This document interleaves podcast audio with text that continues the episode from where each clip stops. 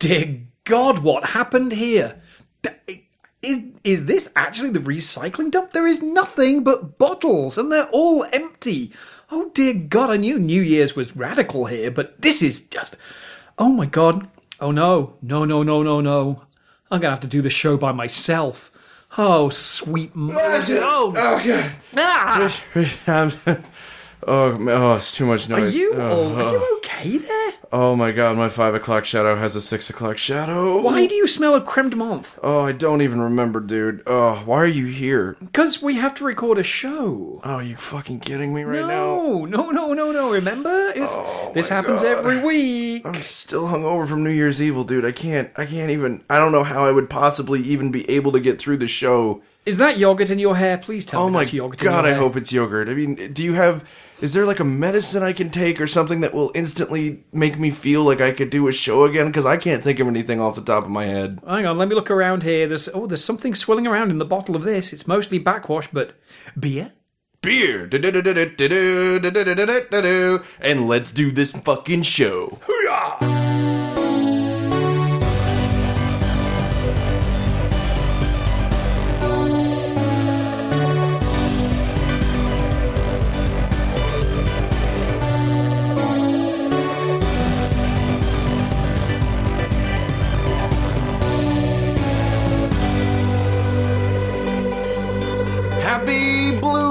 Year, Digiphiles, and welcome to the first digital noise of 2015. Richard, we get to do the first digital noise of 2015. This is a momentous occasion. And what do we do for the first Digifiles of, of 2015? Almost nothing. Yay! And also, also stuff that came out at the very end of 2014, That- which is the dog days of cinema. Oh my gosh! I this show is if you if you don't have a lot of time to spare, don't worry. This show is probably We're fine. we're already halfway through it. You remember when we tr- tried to kill you with the world's longest podcast two weeks ago? This is the opposite of that. This is the opposite of that. It's the future, like officially, because movies have told me. So it's it's 2015 now. We're in the future. Yeah, We're broadcasting from the future. Oh. I'm so excited about this. This is our weekly DVD and Blu-ray review show that tells you which titles you should buy and which should be forgot and never brought to mind.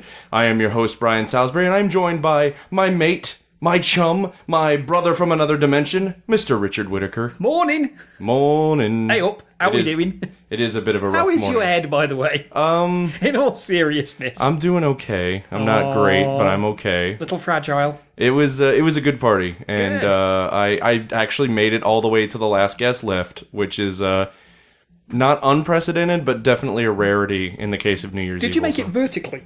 Yes. Yeah. Hey! Yeah. I even cleaned up like that night. It was crazy. What? I know it's ridiculous. Crazy. Why would you do that to yourself? Be- because I'm. Uh, it was like the ultimate form of masochism. Well, there is there is nothing worse than waking up the next morning and there's just that light smell of sto- of stale lager. Yeah. Yeah. That's true. It's pretty much like hell. or or beer as we call it in the normal countries. no, Um, because like lager is a variety of beer. I know this, dude. I'm an alcoholic. Of course, I know this. High functioning though, so yeah, with pride. High functioning.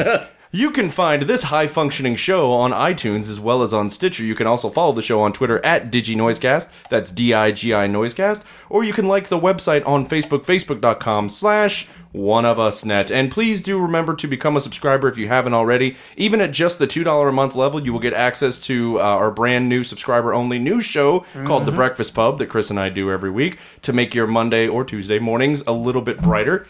Uh, lots of fun there. And again, you can get that for just $2 a month. I think that's a pretty good Bargain. deal. Bargain. But uh, now that all the housekeeping's been done, it's time to reach out to the Innisphere and reach. Uh, b- j- j- I have it in front of me and I fucked it up. this is not a good way to start 2015. This is the perfect way to start 2015. Start as not as you mean to go on, but as you have to accept you will go on. Yes. Yeah. Yes. Thank you for that. Quote. Did you read that on the back of a beer mat, perhaps? anyway, let's try that again. It's time to reach out to the industry and receive transmissions from you, the listener. It's the part of the show we crack open that most questionable of coffers we call. The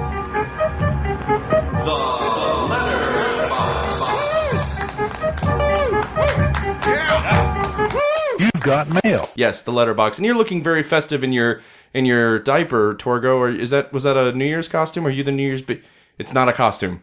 You're you're just wearing a diaper. Do you need to change him? Uh, we'll deal with that a little bit later. You you you run along now. Uh, we're gonna answer three questions this week because, as we alluded to before, we have fuck all to talk about Nothing. in terms of releases. So I, I, I w- I will clarify, just so people stick around. We don't have many releases, but there's a couple of doozies this week that Hmm. Yeah. are probably not on your radar, though. True so story. stick around. Stick around. That's a very true statement. Question me up, though. Question me. Oh. Quiz me up like Billy Quizboy. Well, my first query comes from Jape Man. Jape Man, who says, "What is your most anticipated non-tentpole movie of 2015?" I'm assuming by that he means non-superhero, non-comic book, which is also superhero or superhero. Yeah. Um, weird coincidence. This morning, uh, I was actually writing up my list of films that I saw on the festival circuit during 2014. Uh, That are going to be appearing. They're going to be released in 2015. By the way, if you guys don't know this, Richard's like a legit journalist. Like, journalist. he's not like the rest of us jokers here. Like he's an actual film journalist. So Sorry. you should go read his stuff on the Austin Chronicle. Yeah, so uh, if you go to austinchronicle.com, uh, you can actually read it. Um, some of the things I put on there that I really loved, I, I, I, I'm anticipating being able to see them with other people. Uh, Sion Sono's new one, Tokyo Tribe, which is completely nuts, is one of the. It's, As I've heard. It's um, basically a 1980s uh, dancing street gang movie, but done with Tokyo hip hop artists, and the whole thing is one. It, there's music all the way through. It is. Nice. I mean, I, I'm not a big fan of musicals. This is amazing and completely nuts. It's Sion Sono. Yeah. you know, Why Don't You Play in Hell and Cold Fish and Suicide Club. This guy is one of the, I think, arguably the most creative uh, person working in film at the moment, just for the variety of stuff he does. Um, this is uh, just such fun. People who did not want to like it came out just humming along to the theme, and I'm like, yep, that's a successful film. Uh, I'm also going to go other end of the spectrum. Uh, something I saw at South by Southwest uh, early, earlier this last year. Now timing. Um, uh, in fact, two. Uh, one that's coming out very soon. Uh, what we do in the shadows, uh, which is Jermaine from Flight of the Conchords. A comedy vampire mockumentary, which is hilarious. That's what I hear, It man. is so fun. It's really sweet. It's really clever. It's beautifully done. Um, does found footage brilliantly. Well, mockumentary really, really brilliantly. The other one, kind of polar end of the spectrum, uh, Riley Stearns uh, and Faults, which is Leland Orser as a cult deprogrammer who is sent to get uh, Mary Elizabeth Winstead back with her family. And it becomes one of the best psychodramas you will see this year. That is a great film. A lot of the cast of The Guest. Turn Oh, up. really? Yeah, The Guest, which is one of my favorite films. Yeah, it's year. fantastic, It's, yeah. you know, done by some of our favorite people. Uh, yeah, half the cast is the same people. Like people who are minor characters in The Guest are major characters in Faults, and vice versa. So there is an AJ Bowen commentary. Hey up, AJ! Mm-hmm. Yay! Uh, AJ AJ turns up for a cameo for about two minutes and is just great fun. So I'm going to go with those. Let me give you a preview of that commentary. Hey, hey, uh, um, I'm hilarious. Um, so- he hates it when I do that. Uh, for me, I'm gonna go with uh, a film that did get uh, a play in the in the festival circuit, but I unfortunately was not able to see it. But all I've heard are ravings about. It follows. Uh, which Oh, is yes. a spectacular horror film from what I've what I've gleaned, and I really want to get a chance to see it. Also, there's a new Michael Mann film coming out, and I he's one of my favorite directors. I relish any opportunity I have to see a new Michael Mann film, and with Black Hat coming out this year, um, I think that's one that's probably going to fly under most people's radar. Or if they do see a trailer for it, think it's going to be a hearing gone action movie, which it could be. But it's a Michael Mann film, Yeah. and I am always excited to see a new Michael Mann film. But beyond that, I think most of my most of my like most anticipated movies of 2015 are probably going to be the very uh the very typical stuff things like mad max fury road and jurassic world and uh of course the new star wars so i don't know i, I think i think the two that would maybe be less tentpole would be black hat and it follows Is it me? Is it just me, or is anybody else vaguely concerned when they watched uh, the Fury Road trailer? They were like, "Oh, this looks really great," but then so did the trailer for Prometheus, and that had Charlize Theron in as well. I, I I will give you that. However, Prometheus didn't have a fire tornado picking up like dune buggies of the wasteland and tossing them up. There's like that is carnage candy. That's all that trailer was. But- if, if the trailer is just that, if there is nothing else in the movie besides that, if there is no plot, if there is no character development, and it's just that, I'm still gonna have fun with it. I will, yeah, but I will see you and counter George Miller's last big high profile project, Babe 2, Pig in the City.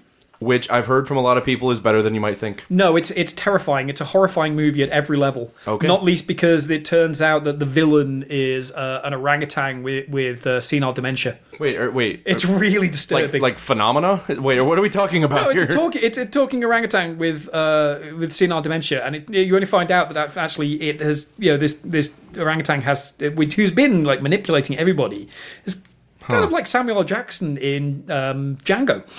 And then it turns out he's senile and is looking for his pants, and it's just like, oh my god, this is the worst film ever. It's I need really to see this. horrifying. I need to see this immediately. is- You're doing nothing to dissuade me from seeing this film. I want you to know that. The, the people who love it, and then there are other people who just go, "Oh, this is horrifying. How did Kubrick not direct this? This is not right."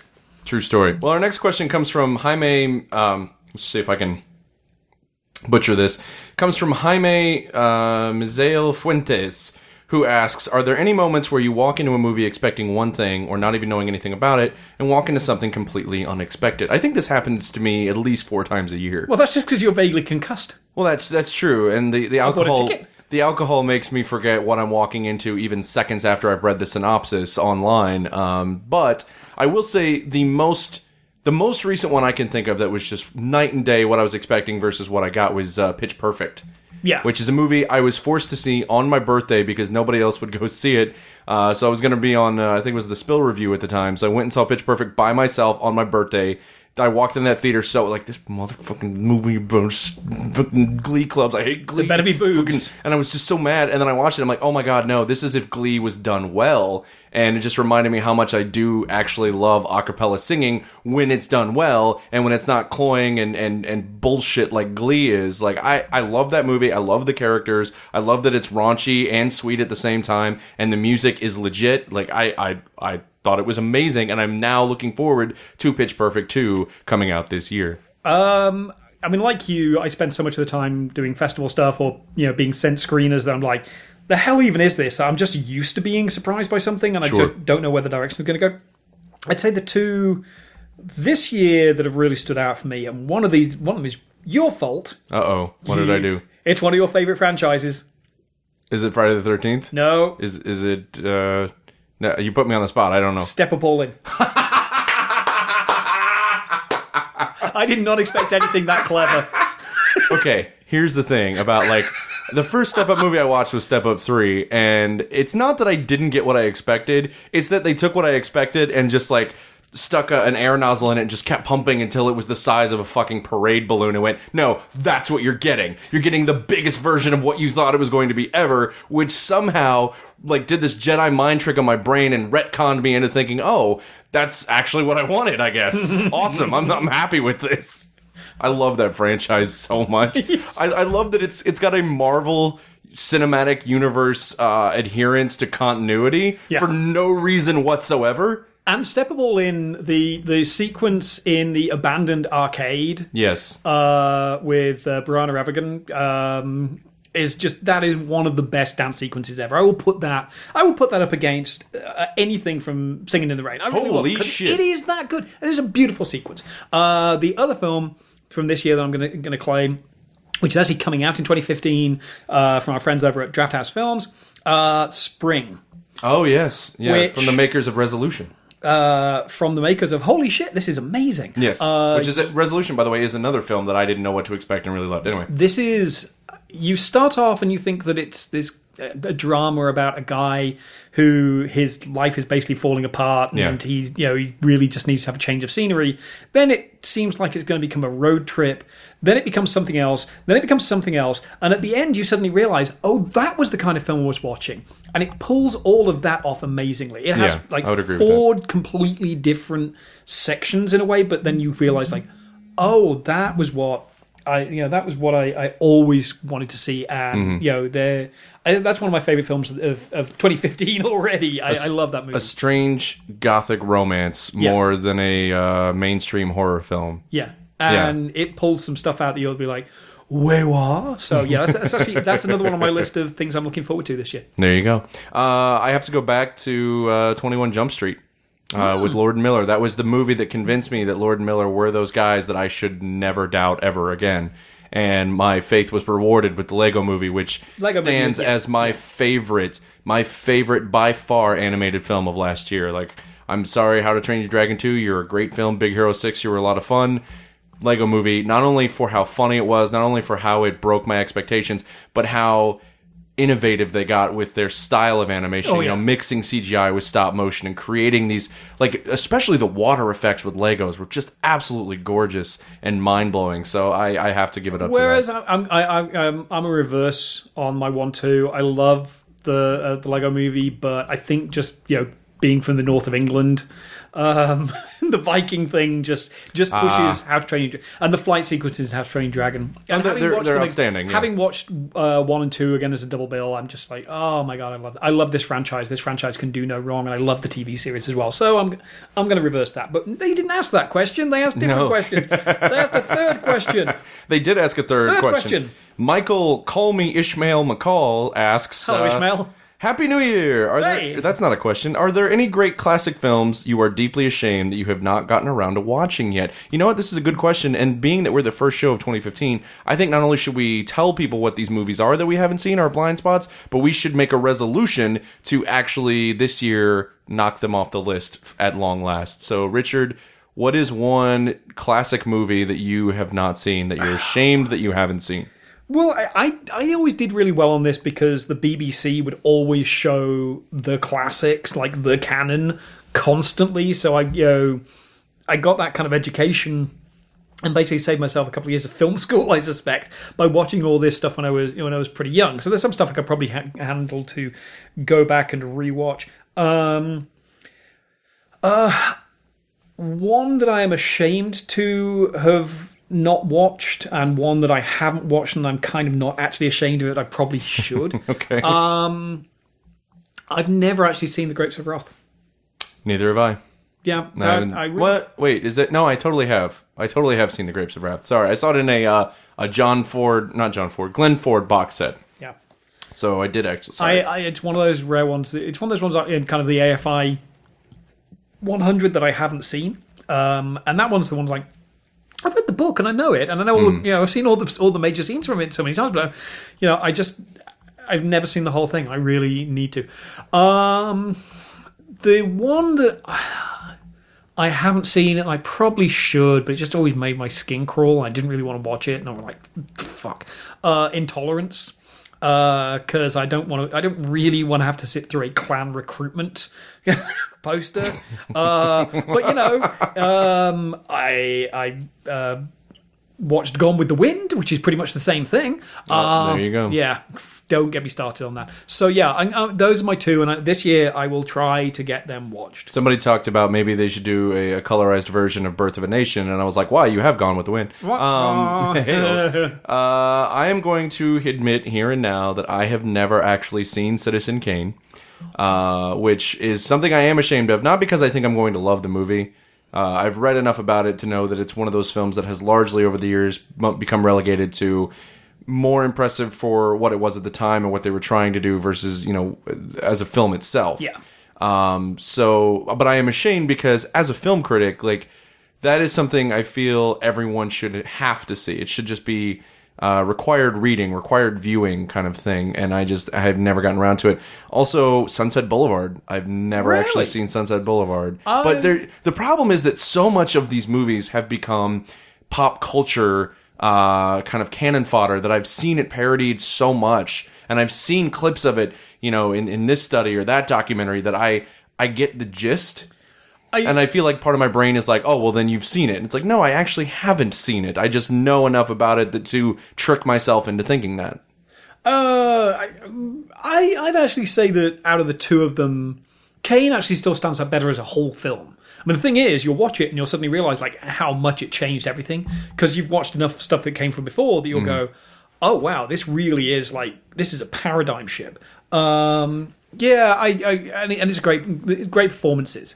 Um, but it, yeah, I, I'm a little surprised on that one. It's like it's I, that's one that's almost hard to not have seen. That's like, true. You know, it's like, you know, like King had to work it's like really hard. You have to actually make make time and effort in your life uh, to avoid screenings of it. It just kind of happens at you while you're not watching. And then one final one, uh, which is this is hard for me specifically because I have no shame, but uh, I am ashamed that I haven't seen the Treasure of the Sierra Madre. Really? I have not seen again because pop culture. I, all I know of that movie is badges. We don't need no stinking badges. That's literally all I know of that entire movie is that one line of dialogue that has It- been repeated ad nauseum and parodied ad nauseum throughout the years. It's one of the. I, I, it's like Casablanca in that it's such a great film, but it has these iconic moments Mm. that once you can you come at it and you kind of like you're able to ignore the iconic moments and you just see how fucking strong that film is. Um, and I I I. I I'd push that one to the top of the pile. Actually, I think as an actual viewing experience, that one. Treasure Sierra Madre. Yeah. All right, I will add that to my list. I will resolve to watch all of these movies in 2015, and I will also resolve to get this fucking lid to stay shut on the letterbox because it's like every week it pops back open. I don't know what that's all about. We're gonna close the lid. We're gonna shove the box back under Chris's bed, and we're gonna move on to the very brief segment of. And reminding you that all the plentiful movies we'll be talking about this week, there will be links on the page to Amazon. If you click that link to get there, even if you don't buy that item, just getting to Amazon via that link, anything you buy benefits us. So thank you very much for using that. And we're going to start with The Good Lie. The first good lie about this, and actually the biggest one, is the cover. Oh my god, this is one of the worst film covers. Like to the point that it is insulting. Oh, yes. How bad. Okay, so the basic premise of this movie, this is a drama. No, no, uh, let, let, no? Let, let's let's go with. Let's look at the cover. Okay. And think. There we what's go. The, what's the premise of What what is the cover? Now you guys can scroll down on the page here and look at the cover of the movie uh, and follow along at home if you're reading it's along with us. Reese Witherspoon's gurning head This and then giant head with like if you okay, just look at the top half. Let's cut everything below the the okay, right in the middle of the fucking box. There's a line across, so it's divided into two parts, like it's some kind of double feature. Yeah. which is already like terrible design. But let's cover up the bottom. So uh, it's first of all, it says the good. Yeah. If you cover up the bottom, and it's just Reese Witherspoon's enormous head, and then a city skyline off in the distance. It could not look more like a romantic comedy if it tried. Plus, she looks like she's totally derping there as well. Yes, and absolutely. heavily airbrushed, which is Reese Witherspoon. You don't need to, you know, no. So one would suspect from the top half of this cover art that this is a movie that stars Reese Witherspoon as the main character in a romantic comedy. When As in, the derpy main character. as the derpy main character. When in reality, this is a movie about Sudanese refugees in the early 2000s who escaped the most deplorable conditions imaginable and escaped to the United States uh, under asylum. And it's their struggle to maintain a life here in the States as they long to find their, their lost brother who basically sac- like it's just like the saddest story imaginable. Oh, and the best thing, the best thing, whoever was was put this this package together stuck the Rotten Tomato sticker label over the Sudanese characters. Here's the thing. Oh my God. Reese Witherspoon's character in this movie is in it very little, and I'm sorry, her contribution to their overall story is pretty damn minimal. Yeah. She gets them a fucking job. That's pretty much it. I'm sorry, that's her entire contribution to this harrowing story of, of the, the human will to survive. And she's in it for five minutes, gets them a job, and because of that, she is presented as the main character. And then if you cover up the top half, and I want you to really think about this, cover up the top half and it just says lie. Yeah. And then in the tiniest bottom left corner, we see the main characters as children, even though for most of the movie they're adults. And even that is covered up by the fucking certified fresh sticker. Ugh. This is fucking insulting. This basically says this is worse than the blind side. This isn't mm-hmm. just white lady saves the day. This is white lady is our god according to the cover. I hate this fucking cover so so much. we need painters back to do real posters. However, the film's really good. The film's not bad. Yeah. film. I, I enjoyed the film hugely. now we've uh, now we now we've ripped the. Uh, Now the, that people are completely confused by what Yeah, the fuck no, is going on. the- this is the thing. This is this is the worst, most representative cover I think I've ever seen in my life um, for a film, and the film itself is actually really. You know, it's it's you know, it's not going to change the world. But it, I mean, it starts off with basically these these kids in this village in Sudan in the early '90s, and they're like, "Oh, everything's nice," and uh, then you know a bunch of people turn up and kill everyone. Yeah, and- and they go on they go on a trek to Kenya, and you know They walk 875 miles to Kenya to a uh, a camp, a NATO camp, uh, where after they lived there for 13 years. Yes.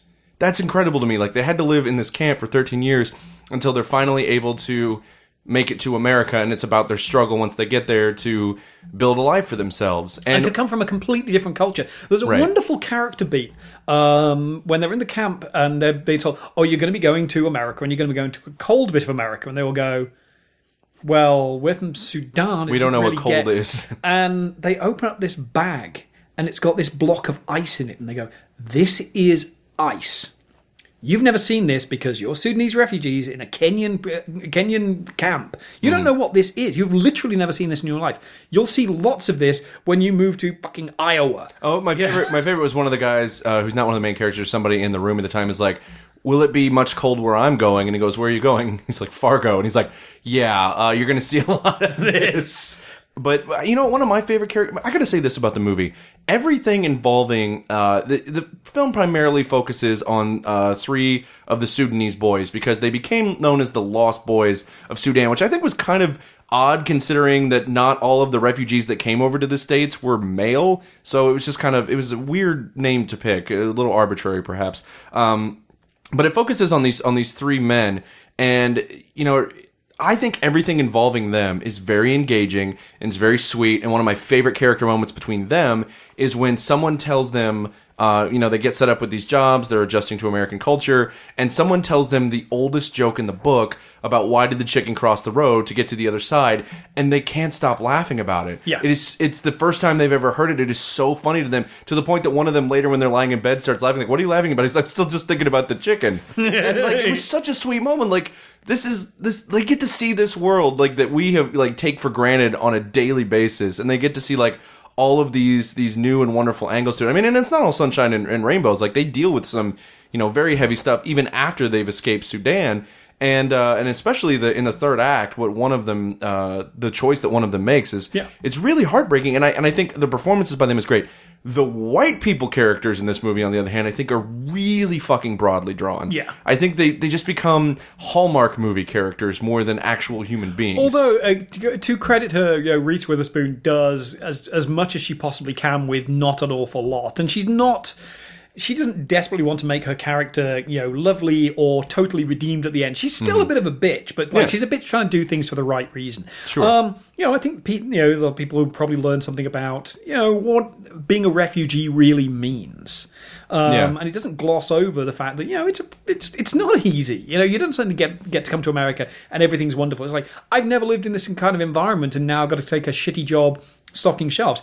It's a lot better than getting shot at, but at the same time, it's not easy. But- and one of the best things about this film is that the cast uh, are actually most of them are Sudanese refugees. that's right. And you yeah. find, you know, and a couple of them were actually boy soldiers. I mean, they they've been through some shit. So this is a film that isn't just oh, let's get some actors to do this. This is like this is obviously a fairly personal experience Yeah. for all of them. And I, you know, I, I- that is just one of the things I really, really.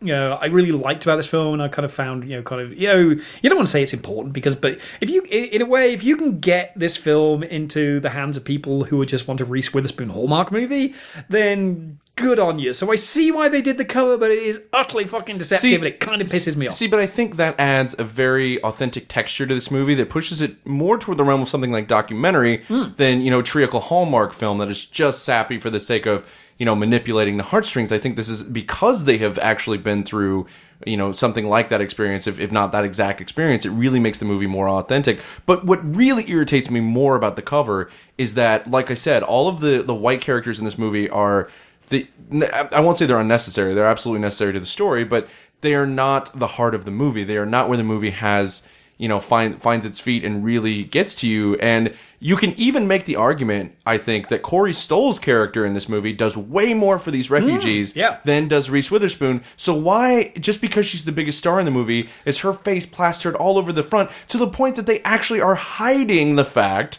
that this movie has.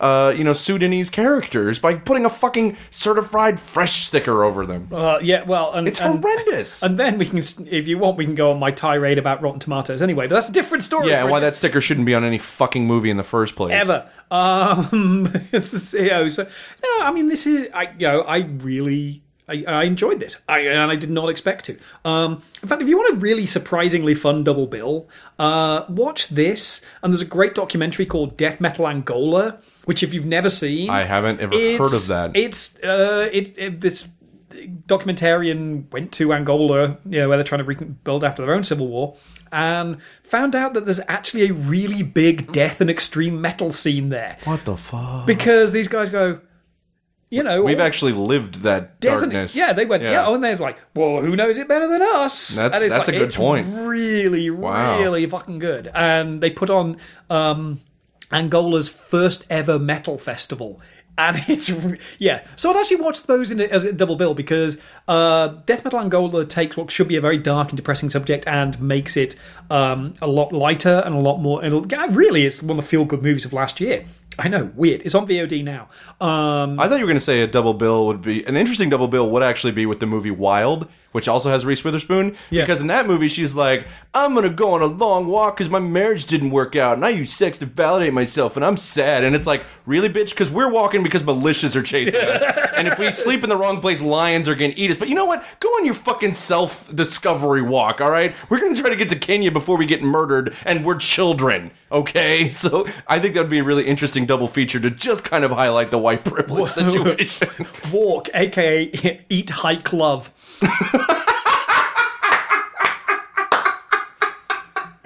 Eat, hike, love. We I'm gonna just get found some- the title of this episode, I'm going to ladies get and some gentlemen. shit for that one, Yeah, but I more stand by likely. that. That is More one of those likely. things that I, I looked at the description and went, "This may I may be So, leaping to wait. conclusions, but this really looks like a shit pile." I, I don't know. I liked Wild. I mean, I, I didn't hate it completely. Although when you watch this movie right after that one, and they both have Reese Witherspoon, you're like, yeah, like, but they're walking to survive, and you were walking because you were kind of feeling down. Like, you know what I mean? I'm sad because I'm white, and like literally, in the at one point in the movie, REI sends her a free pair of shoes, and there's a scene in this movie where a a Sudanese selflessly gives up his shoes as he's about to get on the plane to America because other people don't have shoes. Yeah. and I'm just like, wow, Context. don't watch these two movies back to back because you will hate everything about Wild. just gonna throw that out there. Anywho, we're gonna move on. Moving Oh my god. I never thought about how much of a juxtaposition Wild and The Good Lie really are. Anyway, I wonder if Reese Witherspoon now goes back and look at Wild and goes, "Oh, it's my best chance of an Oscar nomination," but fuck, Jesus H Christ. we're to take a little trip to Italy. So this is a sequel, right? As, I, as I understand it, and you're you're you're Britishy. I take it you did not enjoy this film. Okay, Should we explain at least what's going on here? let's explain the the basic. You you may need to give me a little bit of help with the background here because I know that this Okay. movie is a follow up to so Steve Coogan and Rob Brydon play themselves, uh, going on this trip that they've basically been uh, they've gotten an assignment to write restaurant reviews throughout Italy together. Uh, and they're both kind of on this weird hiatus during their careers. They're like, yeah, let's take a trip to Italy, and it's really about the places they go, the conversations they have. That's pretty much the whole the whole. It movie. is a. It started off. Uh, there was a British TV show called uh, The Trip, where Rob Brydon and Steve Coogan, who are two British comedians who you know, have long established career. Brydon's much more successful in the UK than he is in the States. You know, Coogan has his kind of cult following over here, and they ba- they went round restaurants in the north of England and they ate food and they talked to each other and they did impressions. And probably everybody, if they've not seen the trip, they've at least seen them doing their rival Michael Caine's, which has kind of become you know, and, which you know, they do again in this film. it is is harmless enough in when you watch it in 30 minute installments um, but then they edited it together into a two hour film and it became unendurable and i don't know why people love the first one because it's really two hours with this pair of you know oh, good for you. You're a middle aged comedian that can do some impressions. Oh, God, you're going to do it for two hours. And it's like, you know, some angst, and then, oh, God, really? Are we doing this constantly? But it was successful enough that they did a follow up TV series, The Trip to Italy, and now we're getting the movie re edit of this. Right. So it's like The Trip, hmm. but oh wow, they get to go to Italy. Now, you remember the reason that we hate modern Adam Sandler movies? That somehow he has conned Sony into paying for his vacation. Into being his travel agent. And the thing yeah. is, like, I, everybody I've spoken to to have worked with Adam Sandler says he is the nicest guy. He is lovely to work with and for. He cannot do enough for a project if he's on it, which is fair enough. You know, his films may be shit. You know, right, right, right. blended. That motherfucker. Go back and listen to our review of I think you're being generous saying maybe shit. But this is that, but it's two fairly affluent middle-aged impressionists getting paid by the BBC to go to Italy, whine a little bit, Mm-hmm. eat some delightful food, which you never find anything out about. I'm like, No, no, no. I really want to like know stuff about. You don't even see them writing a review at any point. No, I'm and like, then they're just what? like they're you know, oh well, one of them sleeps with some woman and has a little bit of angst, and another one has some issues with his son, but it's not really much. And it really this is this is self indulgent whining cinema. Um, at its worst. Um, and I probably should at some level love this, but I really found this very frustrating and spoilt brat. It's exactly where you were discussing the wild a couple of moments ago. Really, fuck you and your first world problems. Um, because it really is like they they have very little to complain about, but they're going to, and any mis- anything that that happens to them that's negative is basically their own fault. Nothing happens at the beginning of this film. Nothing happens through the duration of it. It's utterly unengaging. I really, really was like, oh, fuck you. Fuck you. You are everything I hate about the British comedy establishment at this point. Allow me to take the counterpoint. Chin chin. if, if I can at this point. Um, I feel obligated. I, I will say that I think the reason that I actually I didn't love this movie. I, I enjoyed it. I felt I felt it was a a uh, a fun passing of two hours because I have never seen the trip. I had never seen really Coogan or Brydon do any comedy. I've only seen Coogan in a few American comedies in supporting roles. I've never really seen his British stuff. So for me, this was brand new material. Um, and I, as somebody who obsessively does impressions anyway. Like I kind of appreciated the fact that not only is he doing impressions, but you know Coogan is like criticizing his impressions, and then he's having to defend. Like, no, it actually sounds like this, and you have to do this. I'm like, yeah, there's a fucking science to it, and and sometimes it works, and sometimes it doesn't. Um, and I enjoyed their conversations, but to me, what this felt like was it felt like if somebody adapted an Ernest Hemingway book with the narrative but not the subtext. If somebody took the plot of The Sun Also Rises, for example, which if you actually think about the plot of that book, Yeah. is just people go to coffee shops. It's people go to coffee shops, or on a whim they might go to a bullfight, or let's spend the weekend in Tuscany. You know, like like that's literally the entire plot of a Hemingway book is what coffee shops, what bullfights, what uh you know we're we're uh, expatriates and we don't really belong here, but we're gonna. I mean, it's it's that same kind of pretension, but the difference is that Hemingway has a very palpable subtext, uh, you know, dealing from issues all the way from masculinity to. I mean, that, that's I'm not doing a book report, sorry, but the point is, yeah, now. this this that's what this felt like. It felt like kind of it was very jaunty. It was very like it's very much about the beauty of the locales. It was very much about the friendship of these two men and the things that they get into as they're on this trip. And yes, there's not much there. It's it's a very slight film. It's very airy. Um, and I will I will agree that it goes on for a little bit too long. Um, but I, I actually did enjoy it on uh, on on some level, so I can't completely I, I, write it I, I actually had a hard time finishing this film. This was th- this. You, you say Hemingway without the subtext. Um, I say a slightly more pretentious version of Sex and the City too. Fair enough. There we go. the line in the sand has been, drawn. and and some somewhere Kim Watts' face has fallen off a camel to hilarious effect once again. Yeah, I, I think what you're trying to say is that Sex in the City 2 is so bad that it actually retroactively subverts the brilliance of Ernest Hemingway. Yes. which is something they should have put on the goddamn poster for Sex in the City too. Yep. That should have been the prevailing poll quote right at the bottom. Richard Whitaker, Austin Chronicle. Hey. Well, we're not going to talk too much about that because there. I think we're done with I that. think we're done with I, that. um, yeah, we're. the, phot- the photography is very pretty. The photography is very it's pretty. very pretty, and the food looks gorgeous and lovely. And I was like, oh my god! And then all you have is a pair of sport pricks going, oh, that's salty. Except, you know, I think as you mentioned before, like they don't actually say anything about the food other than, "Oh, that's lovely. Oh Yeah. no, that's that's delicious," and Is that's the, it. is, is the calamari local? Yes, we're on the coast of Italy. Yes, of course it's fucking local. You moron. yeah, and they don't they don't actually review the and that maybe that's what maybe that's what could potentially stick in my craw on a second viewing is you're getting paid to do this and I don't see you doing any work. Yeah. It's like being sent to a film festival and turning in not a single review, which never seen mind. people do. No, I won't- we won't need to name names. We don't need to name names. We're gonna move on to Moving a, on. a film that I think will probably be my pick of the week, uh, which is a film called Pride. Absolutely my pick of the week. Yes. No problem at all. Now, I am really glad that you're here for this review. Yeah. Because I am not always I'm not always a big fan of the cop out argument. I didn't like this movie because of the cultural divide between myself and the culture that it's uh that it's depicting. I will say I was as at arm's length with this plot as I could possibly be because not only do you have to understand um the absolute wretchedness of Margaret Margaret Thatcher. Not only do you have to understand the specificity of uh, the anti-homosexual agenda in Britain in the in the 80s, or in fact for many years before that, uh, with the uh, indecency laws. Yeah, the indecency laws. And on top of all of that, you have to understand the miners' strike that went on for a solid 1984 85 miners' strike. which was uh, in 1984 was the year I was born in a country that wasn't England. so I was like, there were so many layers of like.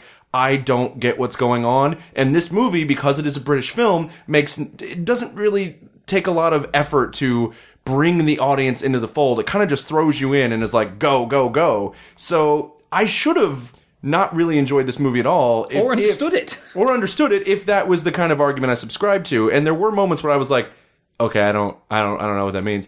But overall, I really did enjoy this movie. But Richard, fill us in on a, a few of these things that I've Okay, this here. is actually based on a real historical situation. 1984, uh, the coal miners had gone on strike because uh, Margaret Thatcher basically wanted to shut down the uh, the coal industry and used all these big lies about, oh well, you know, Polish coal's going to be cheaper. No, it wasn't. I mean, she really just wanted to break the unions, and they were really standing strong. But it was it was a really tough time for them. They were running out of money. she tried to starve them to death. She basically tried to starve them. She to took death. their benefits away while they were on strike so they couldn't afford to live. She fucking tried to starve entire Welsh communities. Welsh communities, Yorkshire communities, all these places. I mean, this she was fucking awful. Um, I'm still, in, I'm bitch. still, I'm still in line to piss on her grave at some point. Uh, it's a long queue, I'll tell you that much. Um, but you know, the they they really were suffering, and the gay community in London and in other large cities when you know what at the moment the only people that Margaret Thatcher hates more than us are the miners. And they're like, let's let's do some fundraising for them. Yeah. And well, know, because they, they, the the gay community also understood what it was like to be bullied by police and Yeah. to be the uh, you know the subject of brutality, and so they they, they found a a common a, a, a common bond with the the miners. Unfortunately. They're still miners, like they're still like salt of the earth, completely blue collar, conservative. Like I I mean, it's it's basically as as white bread as it gets, you know. yeah, and, and this is particularly in this film because where they go is this rural Welsh community. so it's which is- translucent bread. Yeah, it's I not mean, just it's- white bread. I mean, they, they, they keep a welcome in the hillside, but also a good kicking if they don't like you. if you try to toast the bread in Wales, it actually it turns red. It turns whiter. Uh, it actually becomes powder and explodes. Um, but they, the, the, what happens and what actually happened in these in a lot of these circumstances was they, these guys go go from London with a bucket of money, go to these communities, and they go, "Hi, we're gay and from a big city. Have some money, poor poor working class uh, Welsh guy." And they went, "Oh my god, thank you so much. You you are our friends. You are our friends forever." This is a story about two groups who had nothing in common apart from the fact that everybody hated them, and they come together. Yeah. And you know, there's some tension with you know some people going, "Oh, it's the gays. We can't have them in our community." Um, and there's a plot about that. The, But uh, the plot about that, I have to point this out though. Like, I, I do like that. And and initially, the reaction is exactly what you think it would be. It's a it's a hall full of you know again salt of the earth, blue collar workers, and suddenly this uh, this troop of gays and lesbians comes in and is like, hey, uh, it, his first joke, the the the kind of uh, the person leading the movement. His first joke is like because there's a band on stage. He's like, "Let me do my Judy Garland review," and it's like that goes over like a lead balloon. um, so it's like I, the tension there makes sense to me, but you know you do you do understand why eventually you'd have to accept somebody who not only is is as hated as you are, but is doing everything they can to support you and save your life in a very you know tough time in your life. So like the friendships that develop feel very organic, but I do love the fact that even after the rest of the town has accepted them, there are three, three total holdouts in the entire community. is a mother and her two children who were just like, no, we don't like gays, and like there's a scene where they're all having a party, like the the the miners and the gays, and everyone's just having a good time at the hall, and in walk the two holdout like teenagers who are like, go back where you came from and all ready for a fight. I'm like, you realize you'd have to fight your whole town at this point. Like what like being being judgmental still, not liking them still, I get that. Actually thinking you can pick a fight with them when they're surrounded by the rest of your town that's embraced them, not sure how that's gonna go over for you. And you know, and this this was a you know, as you'll find out when you watch the film, this is becomes a very important point in both um, you know gay rights uh, in America, in the UK, uh, and also in union rights. A lot of things come out of this, and it is based on true stories. And several of the characters are actually based on real characters, real people. Uh, one of the women who you know first embraces them actually goes on to be an MP. As she goes, you know, she was so inspired by this that she goes off and gets her degree and becomes an MP, What's an MP? uh, member of parliament See, we wouldn't know that. so. heathens. Um, but it also, you know, this is 1984, so you've also got the, you know, the uh, uh, the fear of, of AIDS, Yeah. and that becomes that starts to crop up as you as you move forward in the narrative, and there's some, and it, you know, this is a big ensemble cast. It's beautifully held together. Um, you know, it. You know, and like you know, this was I grew up in the eighties. I you know, I grew up watching the miners' strike on television and remembering all this happening. And you know, remember and they, at one point they they have the uh, "AIDS will kill you" TV ad, um, and it's just I remember all this, and it feels right. This doesn't Mm-hmm. feel like cloying '80s uh, retro nostalgia. This feels like what I remember. Yeah. and that's the first thing. And I'm like, okay, you get. Oh, it's right. definitely not nostalgic because the first But- thing you think in this movie is, I don't want to live in these 80s. Oh no, Fuck no, they were these 80s. horrible. They were horrible. They were a terrible, terrible time. But this is, you know, it, it's incredibly strong ensemble cast. The plot is great. It really feels honest and hard. And, and you know, the miners' strike did not end well for the miners. That's the truth of it. But you get this feeling of like this was a good time. This was a this was a good thing that something important came out of this, and it's a great cast. It, it is. I mean, you've got Bill Nighy, Imelda Staunton, other people that. recognizable Bill Nighy as Yeah, well. Yeah, yes, and and other people who haven't been in Harry Potter movies. Uh, Dominic West as a an actor who was one of the first in the UK to be diagnosed with HIV. Uh, very interesting story uh, uh, surrounding surrounding him, and a great performance from him. I, I I always forget because I love Punisher Warzone so much that Dominic West can act. Yeah. I always forget that because I love him so much as Jigsaw. I just can't help it. Andrew Scott as well. Andrew Scott, yeah, Paddy, who- who's- Paddy Considine. one Andrew, Andrew Scott, great. You know, you're used to him kind of going so over the top i- in uh, in Sherlock as Moriarty, and here he puts in this really quiet, restrained performance as you know a guy who came who is gay and came from one of these Welsh villages, and he's just like. Ah, yeah, no, I don't want to go back there because I'd get the shit beaten out of me. And he's really good in this. And there are, Absolutely. yeah, there are some jokes that you're not going to necessarily get in the American audience. Like there's a wonderful joke about, you know, you can't, oh, we don't mind you bringing gays in here, but nobody from North Wales. Yeah, I was like, ha, ha, what? What? Uh, so there are some very British jokes in there, but I think you know those odd moments of like what you'll be able to move past really quickly because the the core of the story about two put upon communities coming together is so beautifully done and so well handled and so honest and so earnest without being treacly or cloying. You know, this uh, undoubtedly my my pick of the week. Yeah, no, it's. I mean, it's not. A, I will say this: it's not a perfect film. Uh, mostly, my if I have issues with this, it's in the editing because there are a few scenes that uh, the way they're constructed accident actually accidentally lend credence to some of the arguments being made by the few holdouts against the gays. Like, there's this whole like the woman in town who, uh, despite the fact that they're bringing in all this money and doing everything they can for this mining community, says things like, "Well, the fact that they're gay is is a distraction, and people aren't talking about." And it's like, lady, they weren't talking about that until you went to the newspaper and like made a big fuss about it. So, but there's a scene um, at a concert where they're throwing this this big sort of uh, like benefit concert and they're raising all this money and in the middle of this impassioned speech from Considine they keep cutting to people in the audience straight and gay alike who are just you know uh, to use a British term snogging with one another Yeah. and it's like what but you're distra- you're doing that right now. You are presenting a distract like the important thing is what's happening. There's a very emotional thing going on. The, this unity is really like is becoming cohesive and you keep cutting away to people making out and I'm like that you're creating the same distraction that your villain, your obvious villain of the piece, that's her one argument She's- against the gays. She's so villainous that she could actually be written by Stephen King. She has That's that true, feeling. yeah. Like, yo, did, did you not make it through the first round of auditions for the Fog? Because you have that feel, madam. Yeah. Do you remember? Do you remember how much we hated Imelda Staunton in Harry Potter? Yeah. That's how much I hated this woman in this movie. Yeah, like I expected is- her house to have a bunch of, uh, you know, saucers with kittens on them. Bats and crows. That's but yeah, and not the good kind. not the good kind. Overall, I think it's it's it's a tremendous film. It really like I you know for me was uh, educating. Yeah. because uh, educational because I didn't know uh, anything about the miners' strike, uh, and I you know the the AIDS thing has been covered. I think from the American homosexual perspective for a long time in film. Uh, this is one of those rare instances where I've actually seen it kind of uh, what what uh, English gay culture was like, and that was really interesting. And yeah, no, I, I think I think it's a it's a very You've fan- never heard of Bronski Beat, you will by the end of you- this. I hadn't, and now I have. Um, but so yeah, I, I highly recommend. it. It's my pick of the week. Uh, I also want to give a shout out to Ben uh, Schnetzer, who plays uh, the the gentleman who I'm trying to remember the character's name now.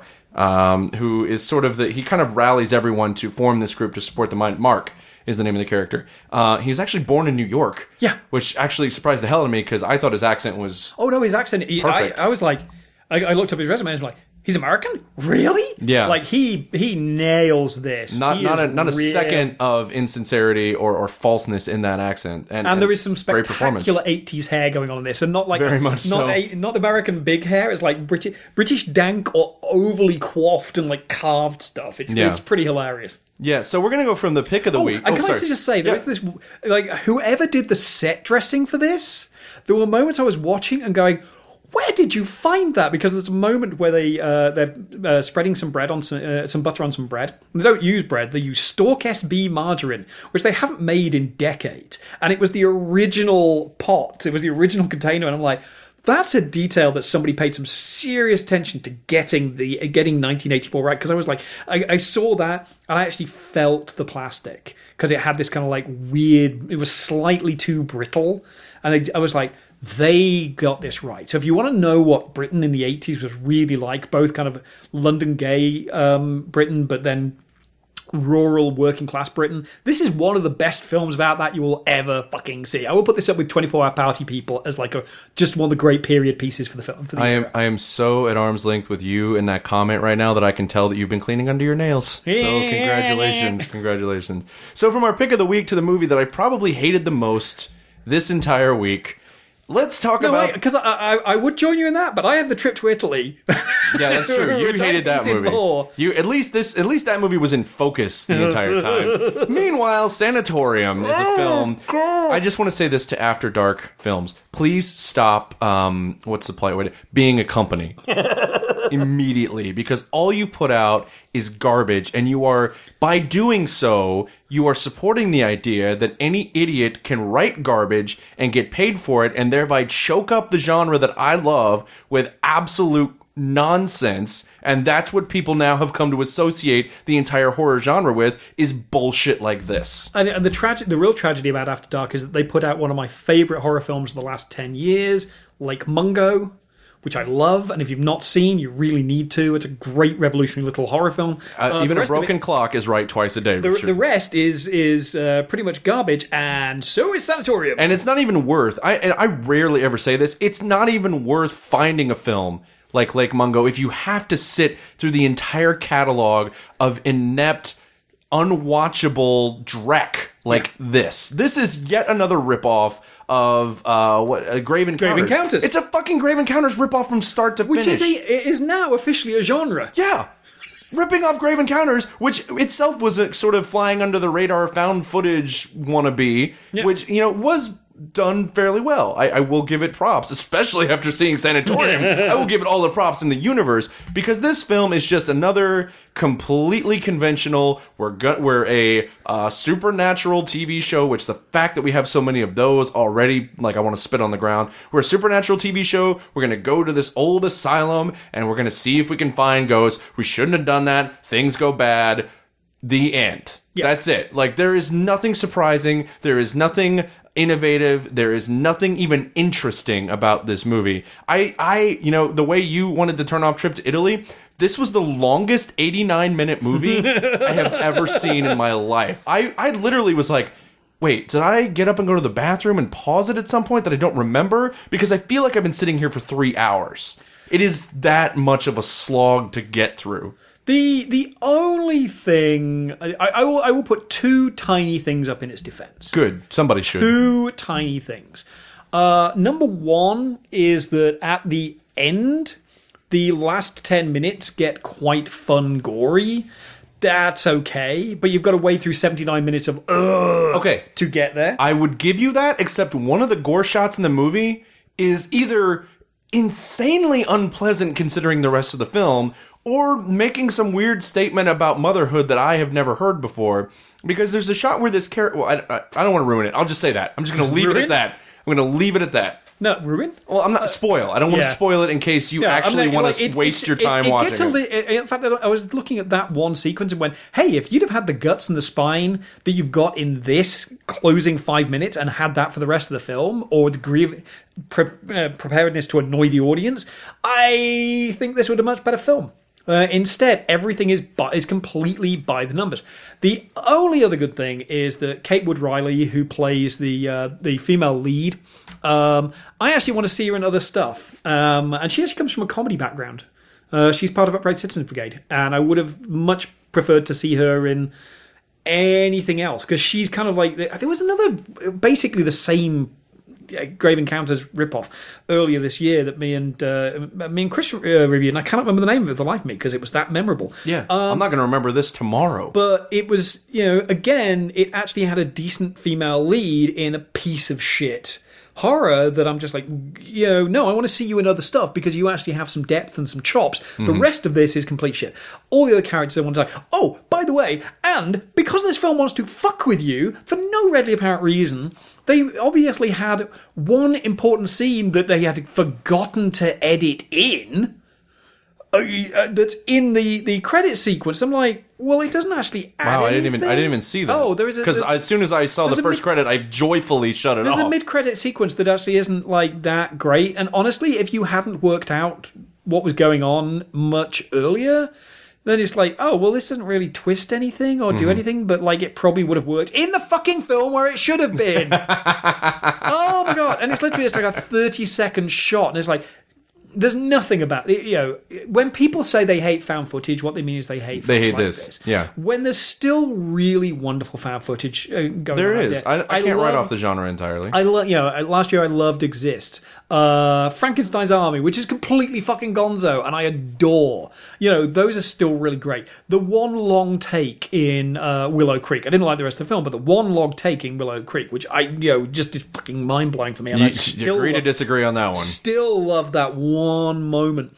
Um, you know, there's great things that can be done with the genre. This is as far from that as you can possibly fucking humanly get. Yeah. This is Project. This is Project X of the horror film. Oh, ah, man. this is like, Dude, I already wanna hate this movie you- enough. Don't I invoke that comparison. Stop you. Don't invoke that. I already hate this movie enough. Don't bring Project X into the equation. And not the good one with the chimp. Not the good one with the chimp. No. And and the thing that really pisses me off is like I get it's low budget. I have seen low budget horror movies that use their lack of funds to inspire creativity, to try things to get around it that actually make the movie interesting. In this film, the low budget scares are barely scares at all, and they don't even like. There's a scene where they look up and like, oh, there's a light moving.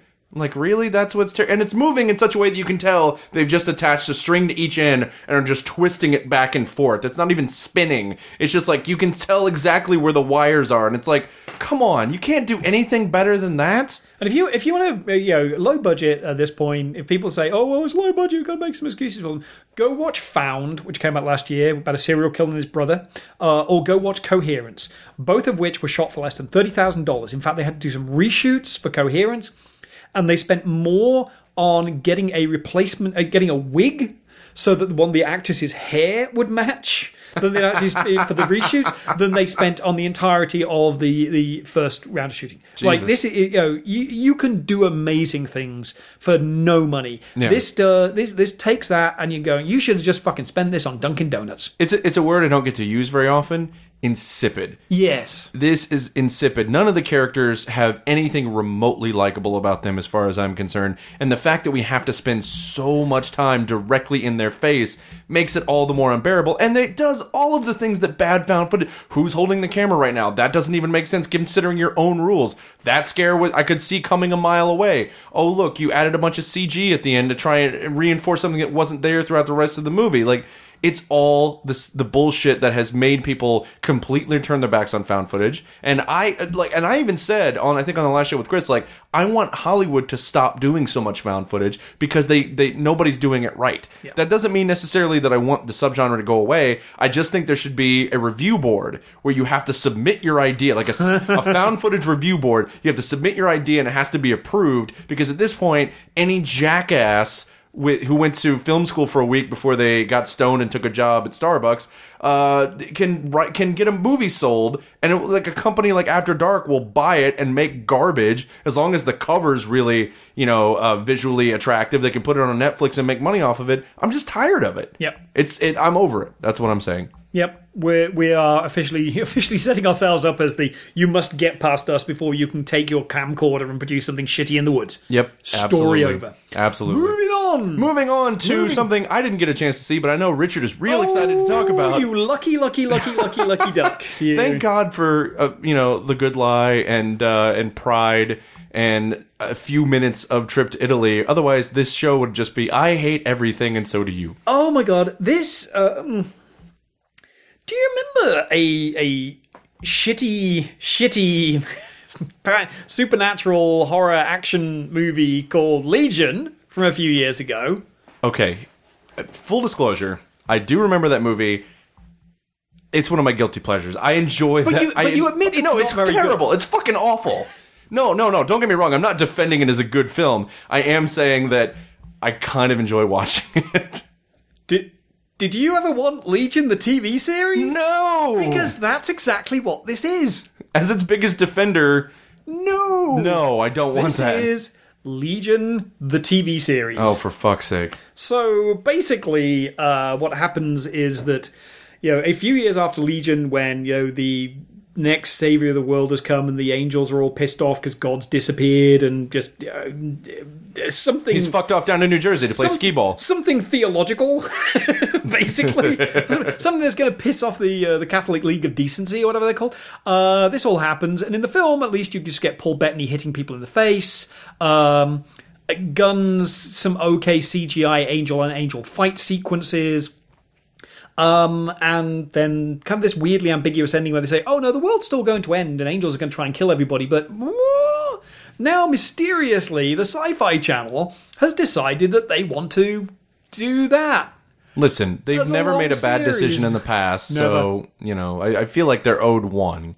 Uh, and we are in future Las Vegas, Oh boy, oh where a bunch of people you will recognize as character actors from other science fiction stuff, including some Sci-Fi Channel regulars. I'm sorry, how hack is that? How absolutely hack is like, oh, it's about angels and God is missing, so we got to set it in Sin City. Like, I'm sorry, like, pick, which is now called Vega because the S fell off the sign, seemingly. Um, this is really you know, the everything Alpha is and the oh Vega.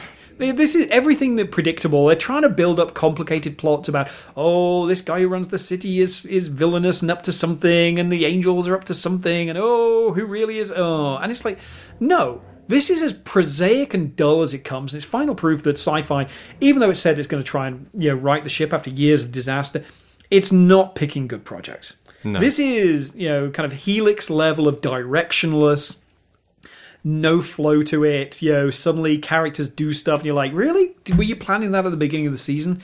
Um, and I think the the most important thing I can say about uh, about Dominion is that if you're going to watch one post-apocalyptic series from C- from sci-fi beginning with the letter D, watch Defiance instead, which is doing a lot of the same things. Uh, you know, a slightly unconventional post-apocalyptic location. Uh, you know, big paranoia, conspiracy theory stuff. Um, weird extraterrestrial powers, and doing it so much better. It's you know Rockne S. O'Bannon, responsible for one of my all-time favorite series. Uh, you know, the, you know, everything about this is a foreshadow of something else that sci-fi is already doing. I just love that there could be somebody out there with so esoteric a decision making process for what they watch on TV that they're like, I want to watch a sci fi channel show that begins with D and nothing else. And apples. Now, are you sure this is based on Legion? Because it could also be based on, I don't know if you heard this, but Dan Brown has a new book come out that's called Angels and D Bags. so that might be what this is actually No, based this is, on. This is uh, this got picked up for a second season. I have no idea why. You know, I think it, it's sci-fi trying to get some of those you know post Dan Brown evangelical dollars. And nothing about this is is worth anybody's time. And I really wish they'd take it off and think about what it is that they've done and try and come up with. You know, maybe they're not going to be able to have another um, another uh, Farscape. They may not have another Battlestar Galactica, but they need to try something a little bit better than this because this is derivative in all the worst ways and feels cheap. When you feel cheaper than your source material, and Legion was not an expensive film, you know this is just bleh. And seriously, watch Defiance instead. Season one is on Netflix. Uh, does some very smart things with the alien invasion concept.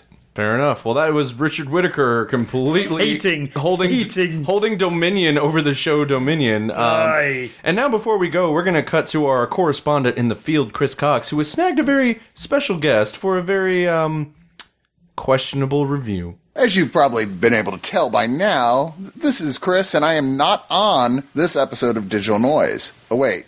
Wait, I guess I am on this episode of Digital Noise. Okay, I'm not on the bigger part of the episode of Digital Noise, but I'm popping in to make a special appearance here with your friend and mine, Matt Frank, That would be me. who somehow talked me into letting him come on to do a review of the My Little Pony movie Rainbow, oh, Equestria Girls Rainbow Rocks. Thank you. Um, all I can say is, is uh, after this we're even, right? well, mm, talk. Uh, Tell us a little bit about My Little Girls. My Little Girls? My Little Pony that's a Equestria DVD. Girls. Yeah, that, that's the porn version. oh God. Uh, My Little Pony Equestria Girls Rainbow Rocks. What the hell is this about? Well, given that um, uh, Brian, you can blame him for opening the floodgates. Uh, given that um, we now have carte blanche at this point, and I've kicked down your door essentially, um, the uh, this is actually the second of the My Little Pony movies. Direct to DVD movies. Direct to well, well, they actually had limited theatrical runs. No kidding. Did Mm-hmm. you see this in the theater? I didn't play in Austin. Oh, Oh, it's sad. you should have tugged it. I should have, but I knew you masturbated to My Little Pony. well, you say that. I trapped you. yes, it did. Uh, no, but um, uh, it, it they did have um, limited theatrical runs. I think the first one had much a much larger theatrical run than this one did. This one was just kind of in a couple of theaters and then out on DVD, but like almost almost immediately. Okay. Um, but yeah, so. Uh, so I'm trying to think of the best way to start talking about this. Okay, well, just assume that the, the, the fans in question know at least that My Little Pony are a bunch of ponies in a Yep. magical world who believe friendship is the source of their magic, presumably. Yes, that is correct. That's what I've gotten from the friendship is magic is that that is Yes. literal nowadays. It- it- and, and that Nowadays. they have like a variety of different powers that crop up as plot appropriate. Yeah, I mean, basically, yeah, that's that's it in a nutshell. The uh, then the Equestria Girls movies. These are actually the things that the bronies and the brony community actually uh, tend to disparage. Like these are the things that a lot of fans of the show, people that I know, even don't want to even give this a chance. Okay. because it's different. All right, so uh, this is not the same universe as My Little Pony, the cartoon show? Uh, it technically kind of is. Okay, so in the Equestria Girls movies, we've established that uh, there are th- there is the magical world of Equestria where ponies talk and stuff, and there's magic and all this stuff, and then there's the human world. It's not necessarily our world, air quotes, because characters in the human world of Equestria Girls still have names like Twilight Sparkle and Fluttershy. So this sounds like a parallel universe scenario. It is because there is a parallel character in the human world to all the ponies in the in Equestria the okay, pony. so it is a parallel universe. right. It's basically sliders. Okay. this is sliders rules, kind of. and by that, we're not talking about the little mini burgers. We're talking about an old television show called Sliders that you guys probably missed. Oh man, I'm hungry. Uh, And I also wish they would bring back Sliders, but that's neither here nor there. yeah, I only ever watched the one with the dinosaur. Oh man, that show's so good. I have to loan you the DVD set. I'd like to watch it. It was awesome. Yeah. Okay. So, um, so yeah. Basically, uh, quick recap. Um, Twilight Sparkle, the main character, has uh, discovered that there is this portal to the human world, and through a series of mishaps and misadventures, uh, basically chases a villain through the portal to the human world to stop magical shenanigans for, from going down in the human world because the human world has no magic. Therefore, uh, therefore, it is more vulnerable than Equestria. Like a villain with enough magical power could just take over the human world. Okay. Because there's Magic nothing. would work here. It's just no one's ever actually u- used it before, is what you're saying. Yeah, and it's extra shitty because according to the new movie Rainbow Rocks, apparently the uh, uh, the the bigwigs of Equestria have been using the human world as a dumping ground for villains because because once you're sent through the portal, you become human. And I assume the same would be true if you go through the portal to Equestria, you would become a pony. Okay. Uh, yeah, I know. Uh, so That's not like Sliders. no, that's not. well, you know, we've got to commit to this whole humanized version of the characters thing. Okay. The first movie is mostly centers around Twilight trying to adjust to the human world while she's also trying to track down this villain. So wait. All right. So here's what I don't understand. Because if there is a human equivalent of Twilight in the human world, then Twilight and Twilight becomes a human when she becomes into the human world. So Uh-huh. is she a identical clone of the human version of her that's already there? well, I don't want to get into spoilers because they they I know because they I'm sorry. they they they do that is that has come up. It, they kind of addressed it as like a throwaway gag in the first movie where they're uh, where the human version of Pinkie Pie is like, isn't there a girl uh, who has purple hair and a pink stripe in it, just like you, who lives in a city? Is she like your twin sister or something? And it's just a throwaway line. okay. It's just a, it's just a So gag. we never actually see the human version of Twilight Sparkle then. Well, that's actually that's actually kind of addressed again in the second movie, but not really. I don't want to go into spoilers with that. That's a that's that's something that does come up though. Okay. But yes, I mean, essentially, that's one of the reasons why all the other ponies don't go with Twilight Sparkle to the human world because, and as she says, we can't have two of you all running around because it would get really confusing really quickly. Yeah, it caused all kinds of problems on Continuum. So there, you, there you go. You, you gotta, you, you have to uh, pick your battles essentially. Sure. But um, just the important thing to remember is if you have sex with your double, to immediately kill them afterwards because they're going to try and do it to you. So you just get the jump on that after you've gotten the jump on that.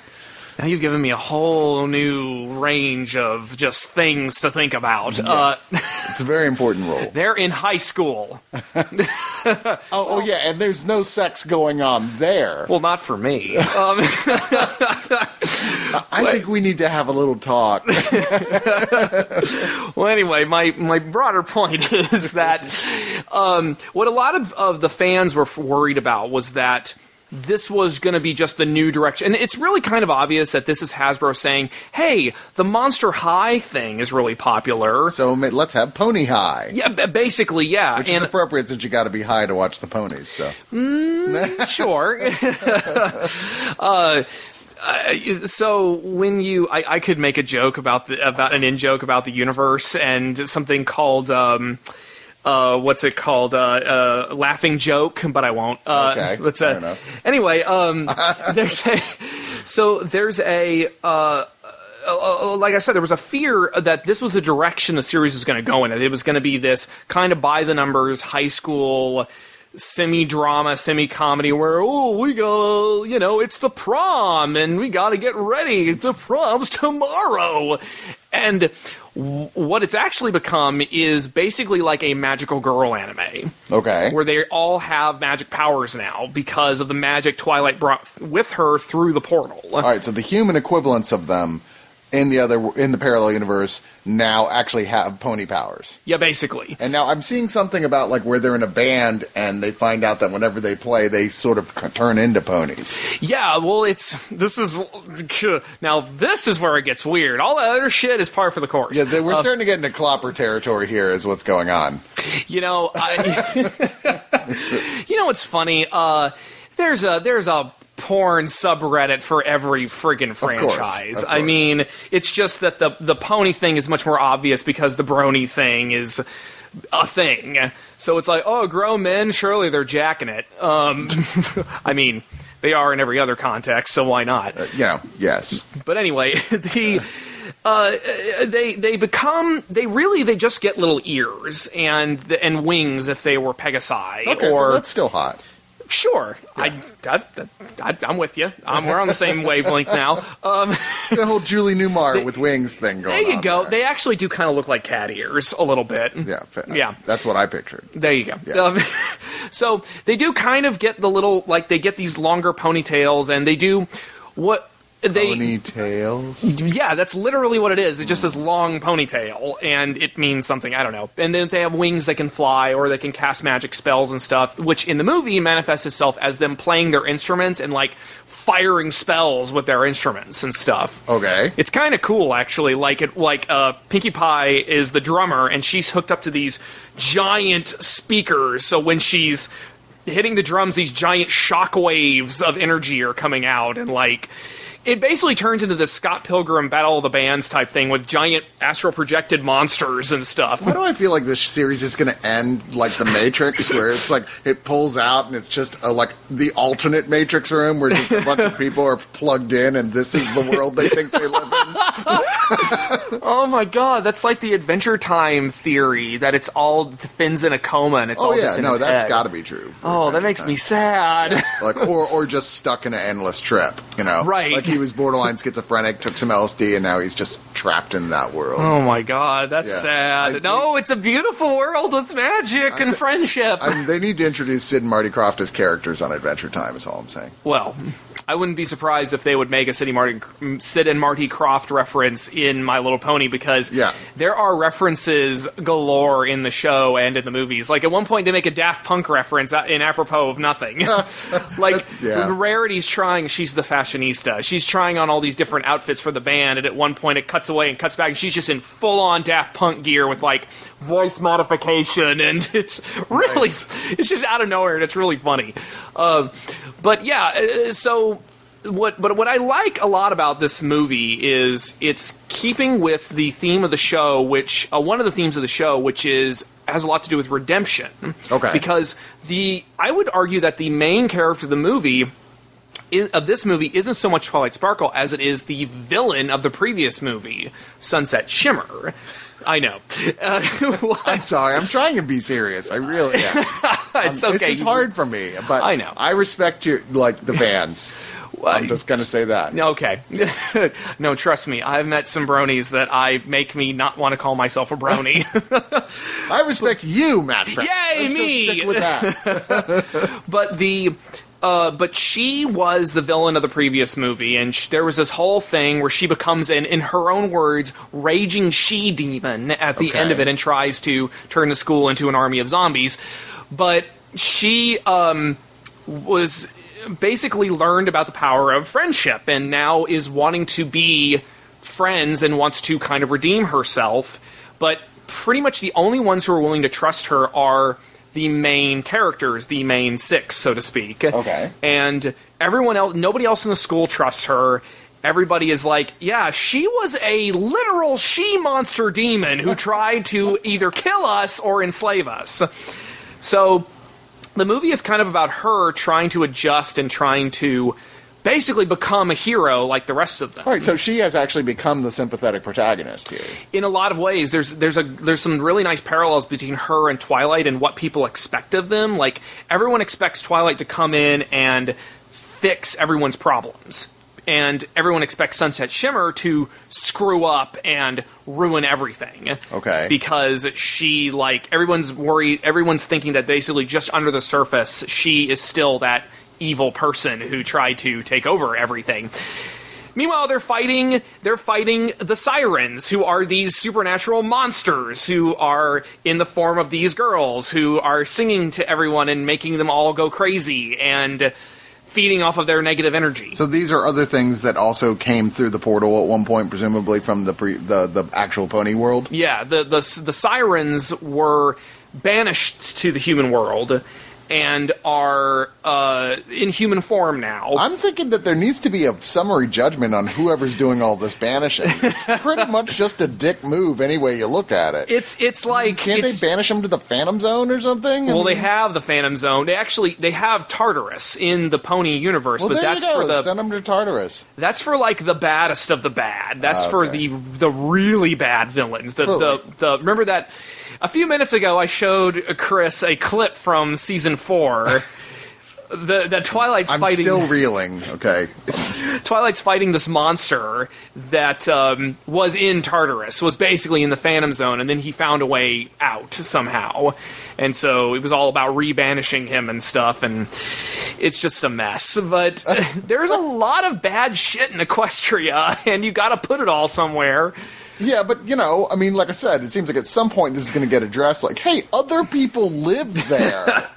you know, you're just you can't just go dumping all your shit. They're basically they're polluters. Equestria is like Dow Chemicals. Oh, come on, dude. This is That's what a I'm- low blow. I'm, I'm sorry. Yeah. It's a it's an accurate comparison. Well, I would say that um, the, the the logic was sound at the time because there's no magic in the human world. Right. So the sirens didn't have any magic to feed off of. Okay, so they were not. They were just normal humans basically when they came over, and so Like, yeah, they were just they could like they could. Their whole shtick is that they can create negative energy and then kind of feed off of it. So they can manipulate people's minds into arguing or whatever. Like the the opening scene is them in a cafe and they're just kind of silently humming in the corner and everyone in the cafe is arguing with each other and they're just feeding off of the energy. Okay. And they're like, but that's all they can do. That's all the power they can muster. And they've just been kind of tooling around for however many thousand years. And uh, now that that uh, Twilight had brought magic into the human world, uh, they're like, oh, oh, oh my gosh, we have this whole like we can like wreck shit now. So basically, this one turns into Sunset. I'm going to predict this. Sun, Sunset Shimmer. Oh god, I said that out loud. um, ends up being trusted by everyone when she ends up being the one who uncovers and then defeats the evil of the sirens. in, in a lot uh, uh, that's more or less what happens and it's it's all kind of like it makes my 12 year old girl in my basement i mean heart um really like Oh, squee because it's uh it, it just it really is kind of sweet and very earnest. And that's the thing i i one of the reasons why i like the show is it's just very earnest and simple but not pandering. And it's clear the people like if you strip away all the broniness of my little pony what you're left with is a i mean let's be honest it's not the best show ever i would argue that in some respects it's not as good as say adventure time or I, you know I, have watched a lot of Adventure Time. I've officially watched one episode of My Little Pony, so I guess I'm not ac- accurate to, to gauge on that sense. i mean it's also kind of apples and oranges but like yeah, it didn't seem. A lot of people said, "Do you like Adventure Time? You don't like My Little Pony?" I was like, "My Little Pony didn't seem anything like Adventure Time to it's me." It's really not my little pony's a lot more straightforward in its in its good versus evil Adventure Time is almost a hallucination.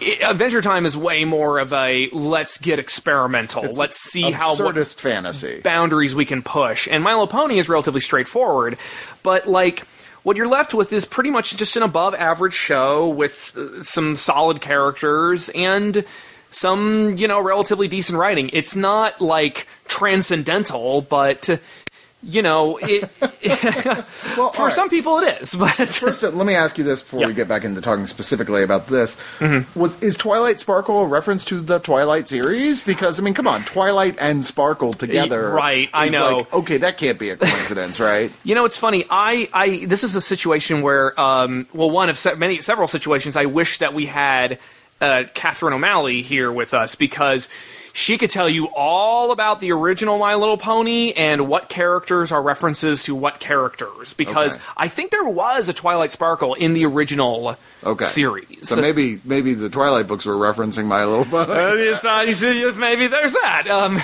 I don't know. So above and beyond that, let's just say this is also a musical. So it's not enough that they're a band. There's full. This is music all throughout this thing. Oh my god, I love the music so much. Oh my god! Shut up! You don't understand Here's me. the sound of me face palming. That sounded like it hurt. It Um, did. It did. It was a violent face palm. the At least I didn't head desk. Yeah, please. Ow! Oh, they did it. well, the, the thing about the music in My Little Pony is that there, the show itself actually is a bit of a musical. There are songs in a lot of the episodes.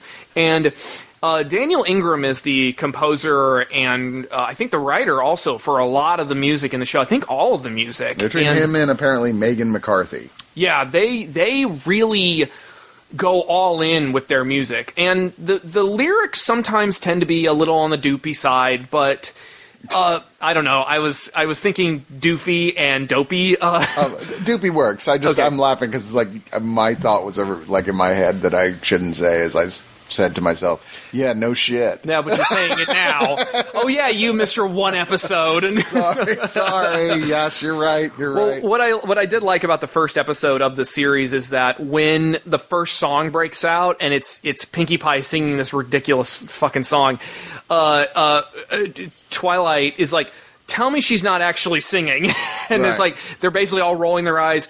Yeah, she's singing. We're doing this, but uh, the songs in the show are a lot more traditional musical. Like there's duets and there's like uh, sometimes the whole town itself breaks out into a drum line or something, and or or a big chorus, and it's uh, got a lot more of a Broadway feel to it. the movie has way more of a modern pop and even a little bit of rock, and I would even argue in the case of the villains, some heavy metal and um uh what's the um like that's getting into more of the specifics, but like for example, all the characters uh, have different songs that go with them and different tones and uh, styles, like Leitmotifs. motifs. Thank you. the the villains, um, the sirens or w- the dazzlers, as they call themselves. I know. This is an insult to Marvel Comics. I don't even know who that is. There- There's a character called Dazzler. in Um, okay. Marvel Comics, and she was cool, Okay. even though she was also kind of lame in a way. she wore roller skates and used disco magic, so Okay. yeah. Mm-hmm. Okay, I realize it's hard for me to defend Dazzler while making fun of you for my liking My Little Pony. I realize this. It's ahead. all good, man. Um, I'm just, I'm just, I'm just adding it to my list over here. Uh, but the their whole musical style is based on this uh, really pretty catchy, um, uh, very throaty chorus because it's the there there are three of them. Two of them sing a lot of chorus and backup, and the main one uh, does most of the the singing. Ada, Ada, Adagio, I think is her name. Okay. They're Adagio Sonata and something else I can't remember, but uh, I don't think I ever actually call her by name. Anyway, it doesn't matter. Um, they almost have this very they have this very threatening, almost Gregorian chant to their singing, and Daniel Ingram is really good at like picking his tunes and motifs and everything for the characters, and then like for example, Rainbow Dash, the cool but extremely narcissistic character has a song called "Awesome as I Wanna Be," and it's very Avril Lavigne, like Okay. really Avril. Well, I'm not surprised that they're like, especially with this one that's doing more of a rock musical, that they're drawing on recognizable modern sources. Yeah, it's probably yeah. no Nicki Minaj, but you know, No, it's but- like the, the pony with the big ass that's always posing like half naked in bathtubs and stuff. I'm sure there's fan art. I'm sure you saying that generated fan art out of the ether. Uh, Somebody has drawn a My Little Pony that's a, a parody of that Kim Kar- Kardashian photo shoot. You know they have. Oh, I'm pretty sure I've seen it. Oh, good lord! that means I'm pretty sure you were you were googling for it. You'd be surprised what just pops up when you go to equestriadaily.com. Oh, fair enough. fair um, enough. All right, so let's wrap this up and Yeah. just say overall, like you you said, like the some of the bronies are not too thrilled that this series exi- was being made in the first place, but you feel that it surpassed any fears that they might have had in terms of being actually pretty good.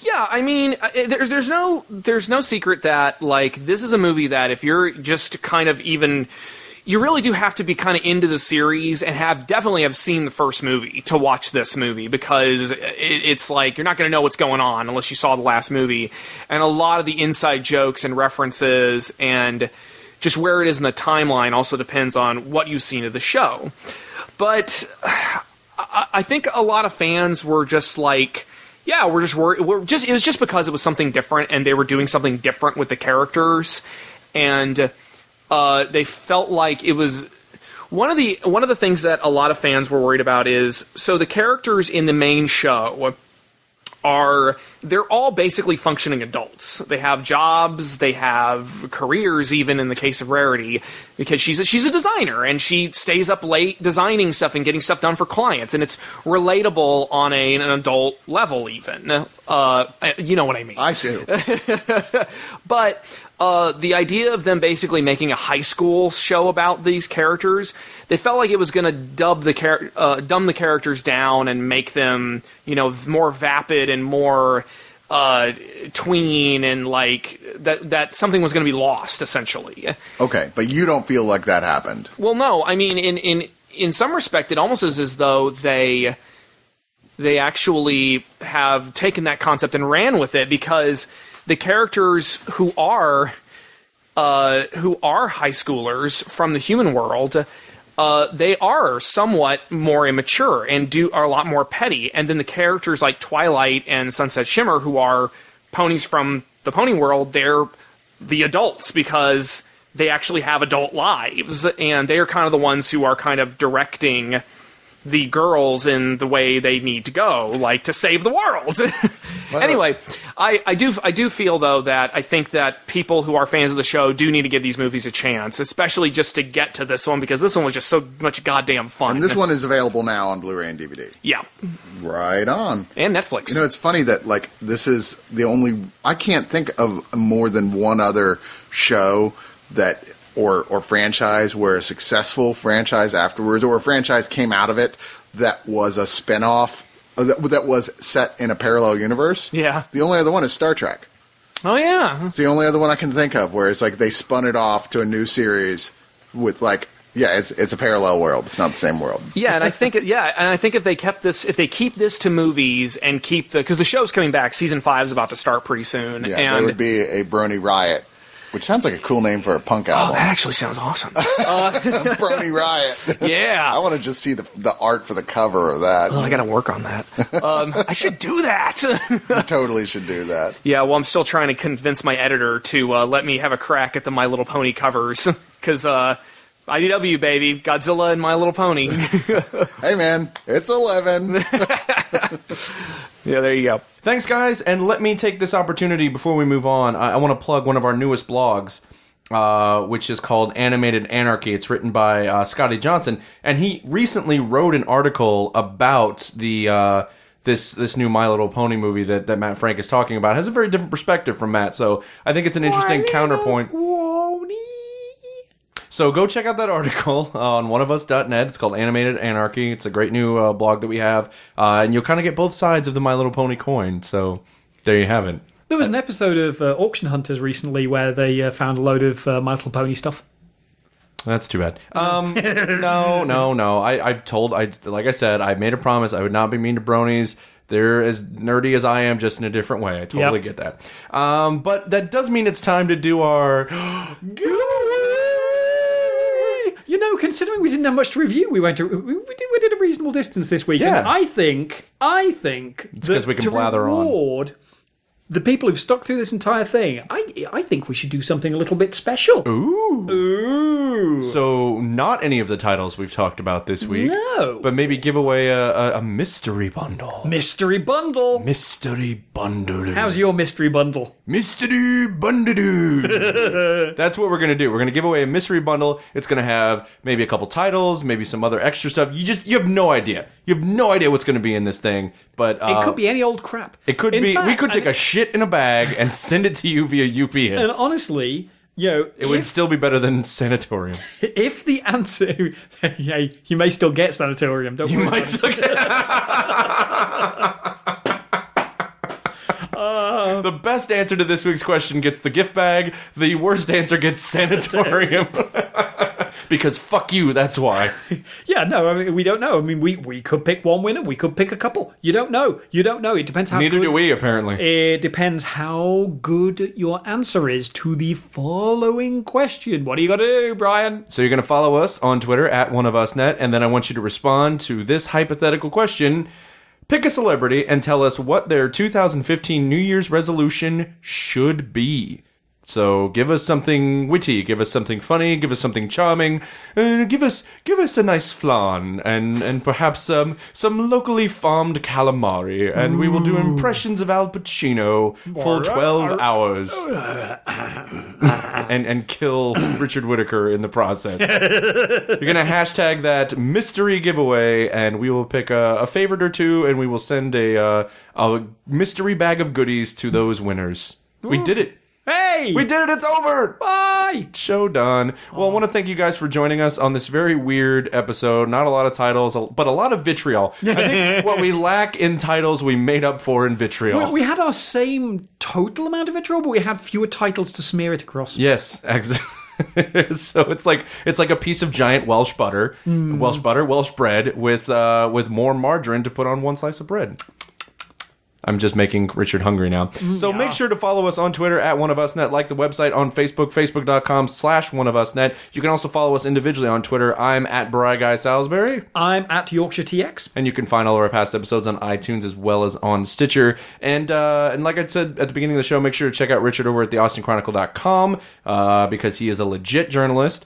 Allegedly. L- allegedly legit journalist, which is hard to say. Um, and, and make sure to become a subscriber if you haven't already. Even at the $2 level, you get access to that great Breakfast Pub news and trailer show every week. And do use those Amazon links as much as possible. But that's going to do it for this week's show. So I think uh, the only course of action I have left is to end the show as I always do, saying. No release is too big, no release is too small. From Criterion to Sanatorium, we review them all. Bye!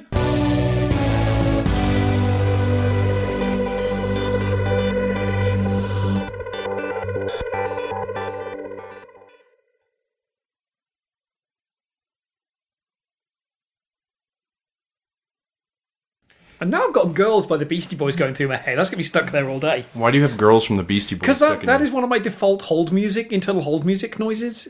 really, Girls from Beastie Boys. Because it's. And you can always loop it back round. huh? Same with Girl from Ipanema, my two hold music.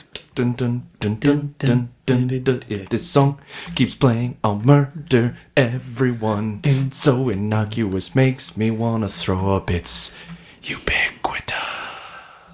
Anyway, Anyway, let's do the show. in three,